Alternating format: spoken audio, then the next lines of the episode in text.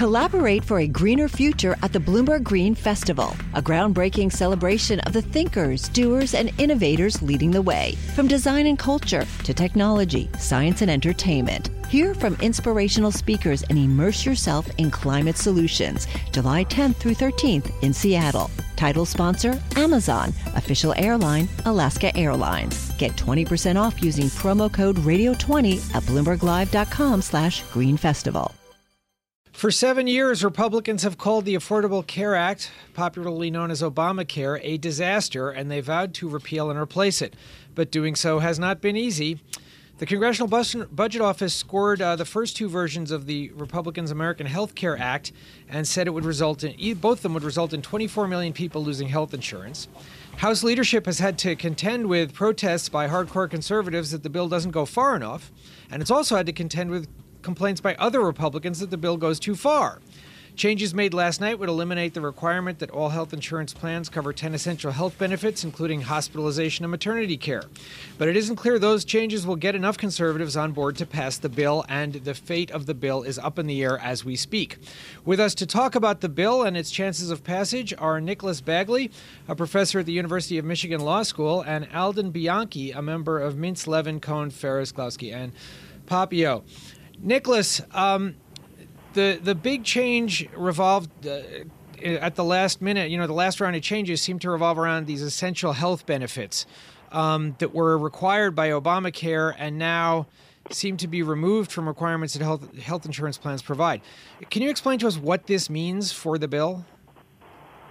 Sure. And I should say right at the outset that it's actually not altogether clear what the most recent changes mean for the bill. This amendment was written in haste, and it is kind of a train wreck of legislative language.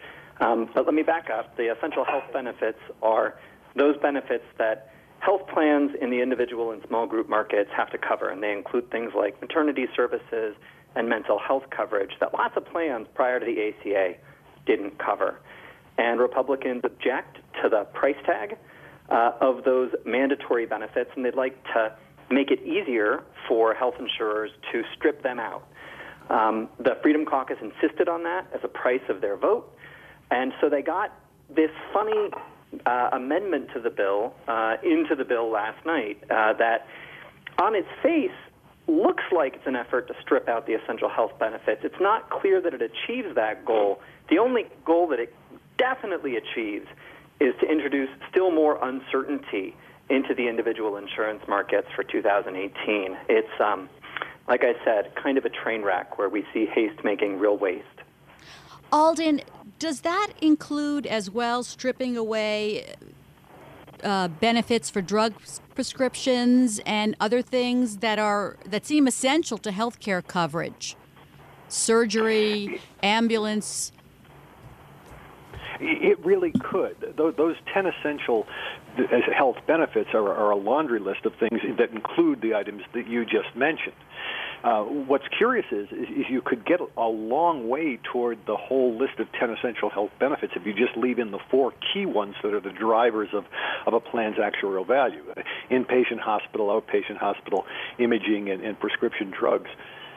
But that could leave an awful lot of other things on the table, and then you wouldn't know what you're buying from state to state or market to market. Does your plan include this and not that? I agree with Nicholas. This it's really confusing.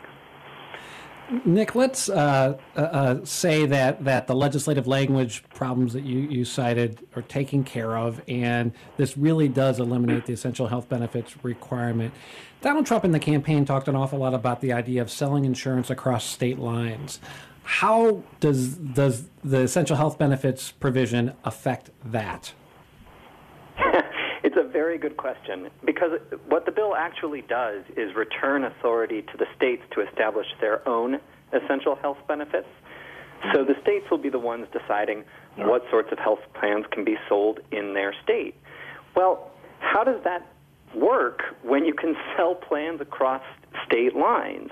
Then, you know, I don't know how the two, you know, I don't know how the two requirements can play nicely with one another. It seems like either a certain benefit is essential within a state or it's not essential within a state. But allowing sales across state lines would suggest that you can buy plans that have bare bones coverage requirements from a far distant state, even where your state has chosen to cover a more expansive roster of essential health benefits. Again, it's an unholy mess. The two kinds of policy changes they want to make just don't work well together. Well, some more of the uncertainty is whether or not this bill is going to pass. Latest reports are that House Speaker Ryan was going to the White House to speak to the president about the prospects for passage, and there's much speculation that he's telling the president that the votes may not be there for this bill to get through the House. There's also some reports that the president intends to blame Speaker Ryan if this does not pass. So the politics of this seem to be at least as complicated as the legislative language that we're having some trouble parsing out the meaning of. Collaborate for a greener future at the Bloomberg Green Festival, a groundbreaking celebration of the thinkers, doers, and innovators leading the way. From design and culture to technology, science, and entertainment. Hear from inspirational speakers and immerse yourself in climate solutions, July 10th through 13th in Seattle. Title sponsor, Amazon. Official airline, Alaska Airlines. Get 20% off using promo code Radio20 at BloombergLive.com/Green Festival.